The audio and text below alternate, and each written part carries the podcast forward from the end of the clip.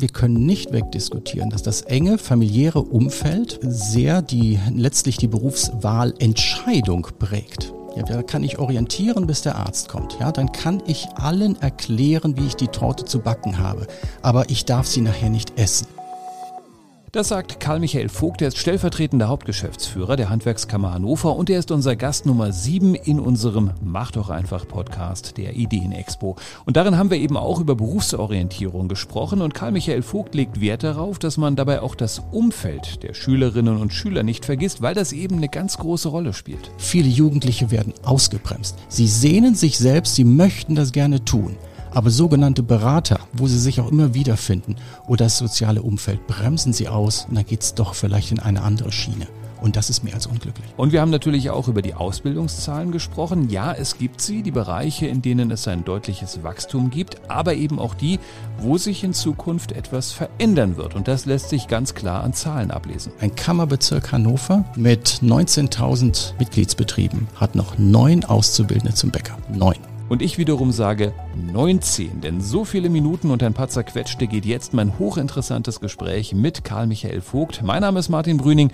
freue mich, dass Sie dabei sind. Los geht's. Dreimal abgesägt und immer noch zu kurz oder mach es nicht so genau, es soll keine Uhr werden. Wo sind wir heute? Genau, beim Handwerk, genauer gesagt bei der Handwerkskammer Hannover und am Mikrofon vor mir sitzt Karl Michael Vogt. Er ist hier stellvertretender Hauptgeschäftsführer und ich sage vielen Dank für die Einladung. Ja, ich danke ebenfalls fürs Interesse. Dankeschön. Jetzt sitzen hier an diesem Tisch ein ehemaliger Journalist, also ich und Sie, ein Jurist und wir sitzen hier beide bei der Handwerkskammer. Ich bin handwerklich eine totale Niete. Wie sieht es bei Ihnen aus? Vielleicht nicht ganz so desaströs. Gleichwohl mein Vater gesagt hat, du hast zwei linke Hände, deswegen studiere die rechte. Aber tatsächlich ist es wirklich so, dass Handwerk unheimlich spannend sein kann und ich sehe auch gerne zu. Aber ich komme zum einen aus einem selbst persönlich aus einem akademischen Umfeld, also in meiner Berufsorientierung war Handwerk nicht Top 1 gewesen. Und äh, heute könnte ich mir gut vorstellen, doch etwas gemacht zu haben, Stichwort Instrumentenbau. Das hätte mich wirklich sehr interessiert. Aber tatsächlich, ich glaube, ich bin für die Prozesse zu ungeduldig. Ich gucke lieber aufs Ergebnis und da freue ich mich drüber. Mein Vater war ja Gartenbauer, der konnte das sehr gut äh, handwerklich, alles eigentlich. Und das hat er dann auch zu mir gesagt, guck du mal lieber zu, weil es war irgendwann einfach klar, dass ich definitiv keine Hilfe bin, wenn irgendwas gebaut werden muss. Wir sprechen ja heute über den Fachkräftemangel. Sie könnten dem Handwerk vielleicht dann doch noch eher helfen als ich, wenn es darum geht, äh, neue Jobs an neue Leute zu bekommen. Wie ist denn die aktuelle Lage in den Handwerksbetrieben, wenn wir über den Mangel an Fachkräften sprechen? Ja, der Mangel an Fachkräften betrifft ja nicht nur das Handwerk, sondern letztlich ist das ja eine Herausforderung für die gesamte Gesellschaft. Auf der anderen Seite, wenn wir wirklich mal auf Deutschland in Summe gucken, dann ist ja auch ein Teil der Wahrheit, wir haben noch nie so viel Beschäftigte in Deutschland gehabt wie derzeit. Und das ist ja erstmal eine sehr positive Meldung und so letztlich kann man das auch sehen, wenn man aufs Handwerk speziell schaut. Das heißt, die wirtschaftliche Situation im Handwerk in den letzten Jahren war sehr robust. Sie ist auch nach wie vor recht robust. Ne, es gibt jetzt kleinere Einschläge, man kennt die Situation. Aber wir haben grundsätzlich gute Voraussetzungen nach wie vor im Handwerk für Ausbildung und Beschäftigung. Und das zeigt sich auch an den aktuellen Zahlen, Ausbildungszahlen in unserem Kammerbezirk. Wir haben äh, 9,4 Prozent Zuwachs bei den Neuverträgen. Landesweit sind es sogar auch 6 Prozent. Das heißt, es gibt gute Chancen und Potenziale eben auch für junge Menschen, die sich für Handwerk interessieren. Und auch Zukunfts-, das heißt Anstellungs- und Beschäftigungsperspektiven auch über die Ausbildung hinaus. Der Anteil an jungen Frauen im Handwerk, das verhehle ich nicht, ist ausbaufähig, ja, ähm, wobei das auch ein bisschen dahinter äh, steht. Wir haben äh, rund 20 Prozent der Auszubildenden sind junge Frauen. Ja, übrigens die heimlichen Leistungsträgerinnen, unsere, wenn man mal auf die Prüfungsergebnisse schaut, junge Frauen schneiden überdurchschnittlich gut ab und besser ab als ihre männlichen Kollegen. Aber wir haben eben auch einen hohen Migrationsanteil. Das heißt, ähm, viele junge Männer, auch mit Zuwanderungshintergrund, kommen in handwerkliche Ausbildung. Das ist gut so, aber es sind eben vorwiegend Männer mit Migrationshintergrund. Und das verschiebt statistisch die Zahlen zu Lasten der jungen Frauen. Und äh, ich kann aber jeden einladen und Idee vor allem auch, sich weiter umzuschauen. Und vielleicht ein letzter Hinweis noch, auch der Anteil der jungen Leute mit Hochschulreife ist deutlich angestiegen in den letzten Jahren. Vor einigen Jahren waren es noch 5, 6 Prozent. Im Handwerk, mittlerweile sind es 16 bis 17 Prozent. Also hier zeigen wir auch gute Entwicklungen und Interesse der jungen Leute, sich im Handwerk umzuschauen. Jetzt besteht das Handwerk ja aus wahnsinnig vielen Teilbereichen. Äh, sehen Sie da große Unterschiede? Gibt es Bereiche, wo die Not einfach größer ist auf der Suche nach Fachkräften? Man kann natürlich schon beginnen, über die Frage der Not zu diskutieren. Denn ich glaube, jeder Betrieb findet seine eigene Lösung, ob er Fachleute und Arbeitskräfte Beschäftigte hat oder nicht. Die Betriebe richten sich darauf ein und sie finden ihre individuellen Lösungen. Wenn wir den Begriff Not nehmen, dann würde ich das tatsächlich eher gesamtgesellschaftlich betrachten. Wenn wir politische Ziele haben, wenn wir gesellschaftliche Ziele haben, dann haben wir Not. Ja, denn wir haben zu wenig Menschen. Der einzelne Betrieb oder auch das Handwerk findet seinen Weg. So will ich das mal differenzieren. Aber tatsächlich, wenn wir mal auf Ausbildungsberufe schauen, dann haben wir im Moment schon auch festzustellen, dass es Unterschiede gibt. Der Baubereich läuft eigentlich ganz gut. Wir wissen, dass wir gerade Einschränkungen haben im privaten Wohnungsbau. Baupreise, Zinsen führen zu Auftragsrückgängen. Das merken wir bei den Maurern. Ne, die Betriebe sind da sehr aufmerksam, aber auf hohem Niveau. Maurer haben in den letzten Jahren gut zugelegt, auf hohem Niveau im Moment leichte Rückgänge. Positiv aber ist, Zimmerer, Dachdecker. Das sind Berufe, da haben wir nach wie vor Zuwächse zwischen 12 bis 30 Prozent. Und das sind hochinteressante Berufe. Und da finden wir übrigens auch viele junge Leute mit höheren Schulabschlüssen. Auch in den Ausbauberufen und solchen, die eben eng an Thema Energie dran sind. Elektriker, Anlagenmechaniker, SAK, die legen richtig zu. Elektroniker auch 5 Prozent, äh, bei den Anlagenmechanikern nach wie vor 11 Prozent. Also hier haben wir richtig Steigerungen und das funktioniert gut. Und auch der Kfz-Mechatroniker nach wie vor der beliebteste Beruf unter den, vor allem den jungen Männern, äh, hat sich wieder gut gefangen. 266 Ausbildungsverträge aktuell in unserem Kammerbezirk, 17 Prozent plus. Also da sind echt Chancen. Aber Schwächen gibt es natürlich auch. Lebensmittelhandwerk ist es nach wie vor schwierig. Und wenn wir mal schauen, ein Kammerbezirk Hannover mit 19.000 Mitgliedsbetrieben hat noch neun Auszubildende zum Bäcker.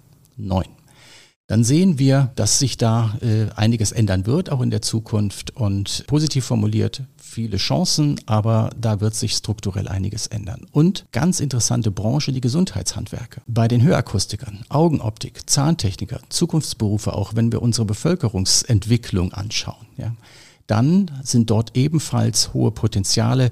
Hörakustiker und es gibt ja die eine oder andere bekannte Unternehmen, die suchen wirklich händeringend und würden sofort noch einstellen. Was Sie gerade zum Beispiel bei Zimmerern beschrieben haben, würde ja eine mögliche These widerlegen, dass junge Menschen dann doch eher vielleicht zum Bürojob tendieren könnten, weil es ja schon auch eine körperliche Arbeit ist, die man im Handwerk teilweise machen muss, zumindest körperlicher als das, was wir beide machen, wenn wir beide am, am Schreibtisch sitzen. Das widerlegt das aber eigentlich so ein bisschen, weil ja Ihre Zahlen schon zeigen, nein, es gibt nach wie vor eine Tendenz auch bei jungen Menschen dazu, eben genau solche Berufe zu ergreifen, wo man nicht die ganze Zeit nur am Laptop sitzt. Oh ja, genau diese These kann ich eigentlich bestätigen. Ähm, natürlich ist und bleibt es so, dass man im Handwerk zupacken muss, anpacken muss. Viele junge Menschen sehen sich auch tatsächlich danach und finden das eine absolut tolle Form des Ausgleichs, auch körperliche Anstrengungen zu erleben. Das ändert aber nichts daran, dass Handwerk sich natürlich auch digitalisiert. Ja, elektronische, digitale Vorgänge optimieren heute auch im Handwerk viele, viele Prozesse. Robotik nimmt eben auch seinen Lauf, findet sich zunehmend in den Produktionsketten wieder. Das heißt, manche noch körperlich anstrengende Arbeit wird abgelöst eben auch durch andere Formen des Tuns. Ich würde das aber gerne noch einmal ergänzen, weil Sie sagen, Jugendliche sehen sich eher nach Bürojob als nach körperlicher Arbeit. Ich würde noch meinen Unterschied formulieren wollen, dahingehend, ob sie sich tatsächlich sehnen oder ob sie sich auch sehnen dürfen. Das ist ein ganz, ganz wichtiger Unterschied. Was meine ich damit? Mancher Jugendlicher hat wirklich Lust darauf, etwas zu tun, später sich anzuschauen, was habe ich geleistet. Ja, ich war jüngst auf einer Freisprechungsfeier der Meisterinnen und Meister, drei, vier, 25-Jährige, die ihre Meisterstücke präsentiert haben. Ja, wie stolz die jungen Leute waren auf das, was sie erlebt und was sie geleistet haben. Und auch die Familien im Hintergrund haben das positiv gefunden. Aber es gibt viele Eltern, viele sogenannte Berater, die sagen, ja, Handwerk ist ja ganz spannend, aber nicht für dich. Das heißt, viele Jugendliche werden ausgebremst. Sie sehnen sich selbst, sie möchten das gerne tun. Aber sogenannte Berater, wo sie sich auch immer wiederfinden, oder das soziale Umfeld, bremsen sie aus und dann geht es doch vielleicht in eine andere Schiene. Und das ist mehr als unglücklich. Das bedeutet ja übrigens für Sie als Handwerkskammer, aber auch für mich äh, bei der Ideenexpo, wir beschäftigen uns viel mit der Zielgruppe der jungen Menschen, um die zu überzeugen, eben bei uns auch zum Beispiel MINT-Berufe zu ergreifen. Aber wir müssten eigentlich genauso viel Kraft wahrscheinlich auf zum Beispiel Eltern und Familie legen, weil das heißt es ja auch immer, das ist eigentlich der Ort, an dem es am Ende auch oftmals entschieden wird. Ohne Frage, die Entscheidungen fallen eben nicht nur allein und durch die Jugendlichen. Es gibt viele mit hohem Selbstbewusstsein, die setzen sich dann auch durch.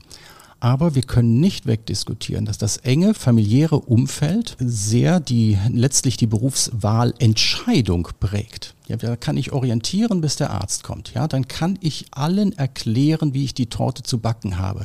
Aber ich darf sie nachher nicht essen. Das heißt, wir haben ein Umfeld, was manchmal sehr kontraproduktiv wirkt und Eltern nehmen bewusst oder unbewusst eine ganz entscheidende Rolle ein. Und das müssen sich die Eltern auch gewahr werden, auch wenn tatsächlich vielleicht das unmittelbare persönliche Verhältnis zwischen Eltern und ihren Kindern angespannt sein mag.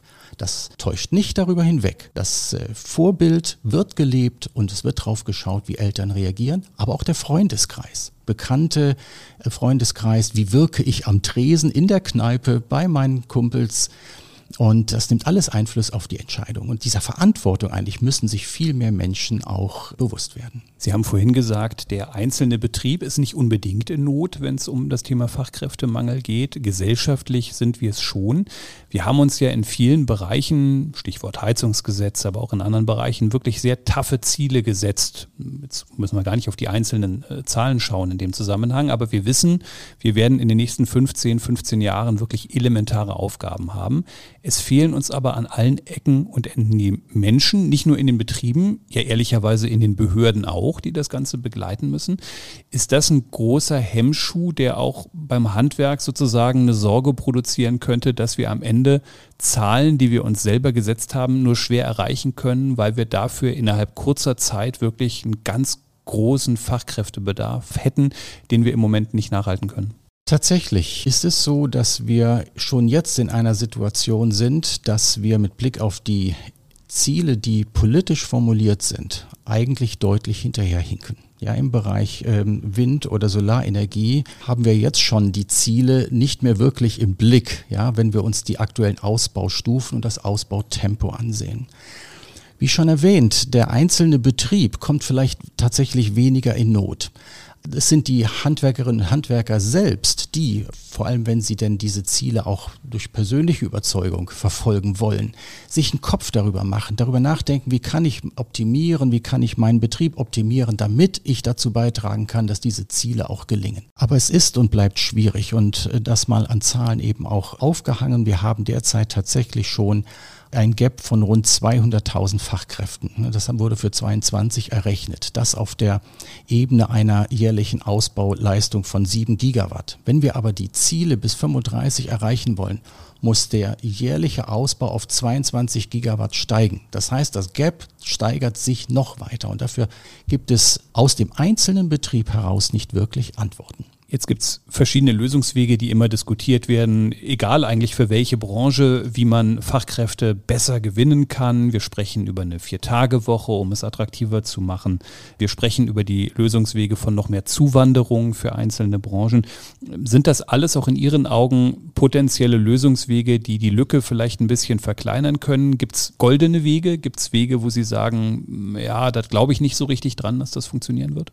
Auch hier wäre ich gerne grundsätzlich erst einmal positiv gestimmt, denn wir haben Potenziale. Wir müssen natürlich nur schauen, wie wir sie wecken. Ob wir einen Lösungsweg finden mit Vier-Tage-Woche, da möchte ich mal ein deutliches Fragezeichen dahinter machen. Das sind, äh, sage ich mal, im Moment ein bisschen Populärdiskussionen, die lösen nicht wirklich unser Problem, denn wir reden hier nicht über 20 oder auch nicht über 2000, wir reden über 200.000. Das heißt, wir müssen auf ganz anderen, äh, in ganz anderen Dimensionen denken. Und hier vielleicht mal geschaut, wir haben derzeit zum Beispiel rund 500.000 Jugendliche in Deutschland zwischen 18 bis 25, die tun nichts. Das heißt, diese jungen Menschen anzusprechen, sie unmittelbar aus der Schule heraus zu begleiten, Stichwort Schüler-ID, was da diskutiert wird, ja, um sie erreichbar äh, werden zu lassen. Das sind Potenziale, die wir weiter heben müssen. Genauso natürlich, dass wir junge Menschen haben, die zu uns kommen oder eben auch schon da sind, aber eben nochmal mit Blick darauf, 21 Prozent der 25 bis 65-Jährigen haben keinen Berufsabschluss. Das sind auch erst einmal unheimlich viele Menschen und Potenziale, die wir uns näher anschauen müssen. Wie ist es dazu gekommen und wie können wir es in der Zukunft vermeiden? Und deswegen ich will das auch mal wirklich fokussieren. Wir können über viele Dinge reden. Wir können auch über attraktivere Formen der, äh, flexiblere Formen der Gestaltung von dualer Ausbildung reden. Ne? Duale, triale Studiengänge, das Berufsabitur, also die Möglichkeit, neben der Ausbildung eine Hochschulreife zu erwerben. Wir können über Teilzeitausbildung sprechen und Auslandsaufenthalte. Aber das macht es nicht wirklich aus. Meines Erachtens ist elementar, dass wir die jungen Menschen, die grundsätzlich Interesse haben könnten, wirklich befähigen, auch eine Ausbildung erfolgreich umsetzen zu können. Die, die in Ausbildung sind, dass sie erfolgreich lernen und diese abschließen können und diejenigen, die noch keinen Schulabschluss haben, beziehungsweise hier sind und eventuell Interesse daran haben, dass wir sie wirklich befähigen. Und da lautet meine ganz klare Losung und die ist für mich kompromisslos, Sprache und lesen lernen. Das ist elementar. Wer nicht lesen kann, kann nicht lernen. Und hier sind wir meines Erachtens nach wie vor in Deutschland, auch im Kontext des Fachkräfteeinwanderungsgesetzes, was grundsätzlich Potenziale enthält. Nicht, haben wir noch nicht fertig gedacht mit Blick darauf, was passiert konsequent mit den jungen Menschen, die hier sind. Und das ist mein wirklich zentraler Lösungsweg. Sprache lernen, lesen lernen. Ich würde zum Schluss gerne nochmal ähm, das Thema Berufsorientierung in den Schulen aufgreifen. Heute sind gerade die Zeitungen voll davon. Handwerkskammertag in Niedersachsen hat gestern eine Pressekonferenz dazu gehabt. Das ist ja immer wieder so ein Thema, dass es eine zentrale Bedeutung hat für die Zukunft der jungen Menschen, dass es aber doch am Ende in den Schulen, in der Praxis nicht so läuft, wie man es sich vielleicht wünschen würde. Ich frage es mal ganz vorsichtig. Wo sind denn Stärken und Schwächen der Berufsorientierung in Schulen im Moment Ihrer Sicht nach? Ich würde diesen Punkt gerne auch mal etwas dreiteilen. Der erste ist, ich habe es eben schon mal angedeutet. Ein gutes Ergebnis haben wir, wenn die jungen Menschen in den Betrieben ankommen. Orientierung ist nur ein Weg, ist ein Baustein. Den können wir wählen und gehen, wie wir wollen. Elementar ist, dass wir eine positive Einstellung in der Gesellschaft entwickeln für duale Ausbildung und bitte auch im Handwerk. Sonst orientieren wir, aber kurz vor der Ausfahrt wird dann doch wieder umberaten. Das heißt nochmal elementar ist wirklich positive Einstellung und die jungen Menschen ihre Entscheidung bitte auch leben lassen. Das Zweite ist, wie Ihre Frage eben auch lautet, was soll sich in Schulen oder darf sich ändern? Wir erleben in langjähriger Zusammenarbeit viele wunderbare und gute Projekte, Zusammenarbeit mit Schulen, engagierte Lehrkräfte, bei denen man auch in den Schulen erkennt, dass diese Arbeit sich lohnt. Aber ich denke, das sind nach wie vor wirklich auch, sage ich mal, solide Einzelfälle. Was wir uns wünschen, neben Werkunterricht etc., vor allem auch, ich bringe das auf den Punkt, verbindlich und bundesweit abgestimmte Ziele, Verantwortung und Umsetzung. Ob wir über den SEC 1-Bereich oder vor allem auch über den SEC 2-Bereich reden.